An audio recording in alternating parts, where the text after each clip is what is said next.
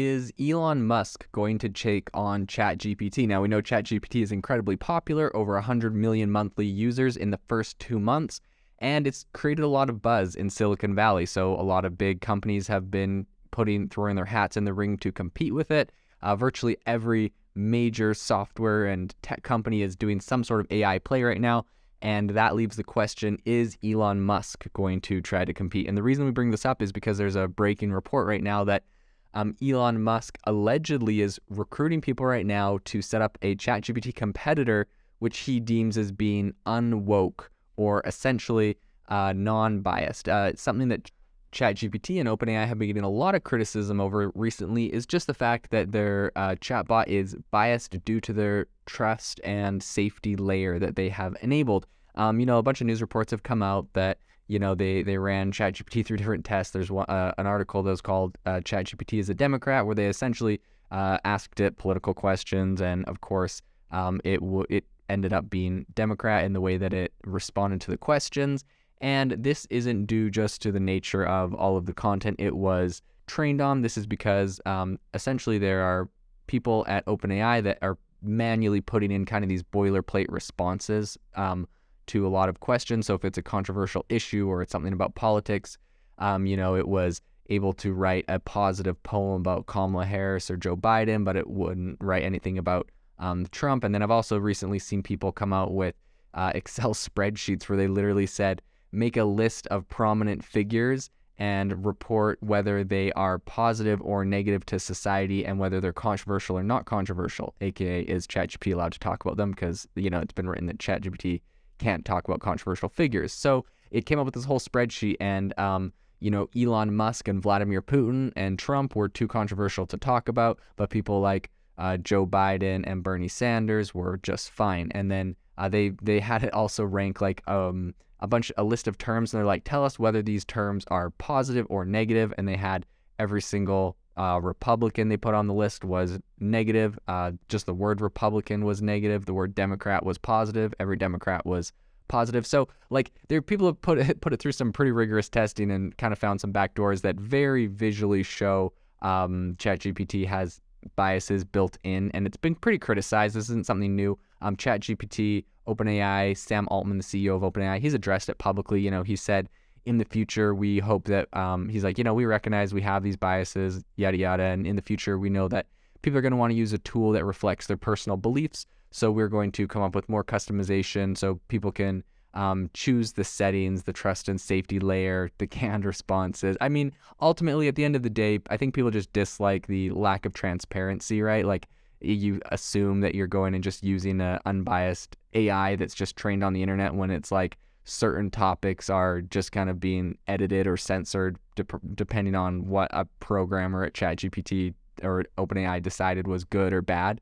Um, and so that's obviously, you know, off putting to half of the country uh, that voted Republican, and um, and I also assume that you know a lot of Democrats probably don't love this um, from the just from the aspect of you know censorship is not just a one-way street. If uh, ChatGPT is doing this, um, then it can it can go both ways. So I think we we kind of all want to see transparency in tech, transparency in I in AI, and uh, make sure that that's all cleared up. So that brings us to today, where allegedly Elon Musk is um, hiring people right now. He's trying to build a team to build an unwoke, unbiased version of ChatGPT.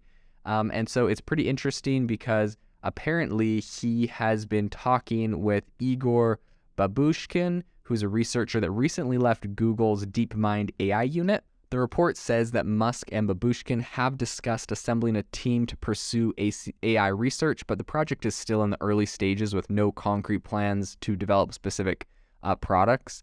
And also, it's important to know that Babushkin added that he's not officially signed on to the Musk initiative, according to the report.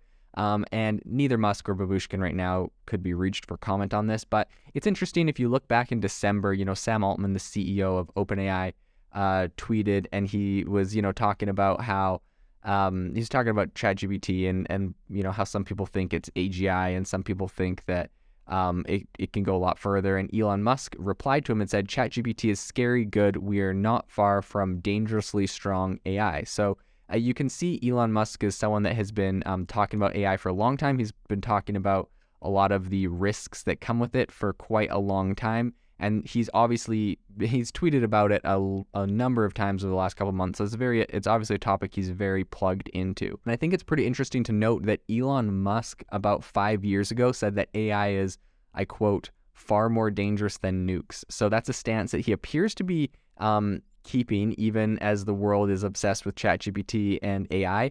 And while Elon Musk co founded OpenAI, it's interesting because he recently said that he um, that what it has become is not what he had intended. So, just for anyone that doesn't know, Musk, Elon resigned from OpenAI's board in 2018 to avoid any future conflicts as Tesla started to expand more into the AI field. Um, and he said that I had a. I had to focus on solving a painfully large number of engineering and manufacturing problems at Tesla, especially um, and SpaceX. Also, Tesla was competing for some of the same people as OpenAI, and I didn't agree with some of what the OpenAI team wanted to do. Um, so this is interesting. He's kind of been at odds with them ever since 2018 when he left the team, um, or kind of parted ways with them. And so five years ago, they've obviously come very far, but uh, he doesn't really agree with the direction they were going and perhaps where they came. So while he insists um, that ChatGPT or AI as a whole has both positives and negatives, um, and it shows a lot of promise. He's also been repeatedly um, kind of predicting, you know, great danger alongside AI. And so it's going to be interesting to see where this plays out. It's going to be interesting to see um, what he builds in AI if he ends up building a competitor to ChatGPT and what kind of adoption that will get. Thank you for listening to today's podcast episode, breaking down how AI is impacting your industry. Today's episode is sponsored by AIbox, a no code AI app builder and marketplace, which just launched a crowdfunding campaign. If you are interested in investing in a new AI startup, you can go to republic.com slash AI box. I'll leave a link in the show notes as well to learn more. The minimum investment is $150 and the maximum investment is 100,000. Until next time, have a fantastic day.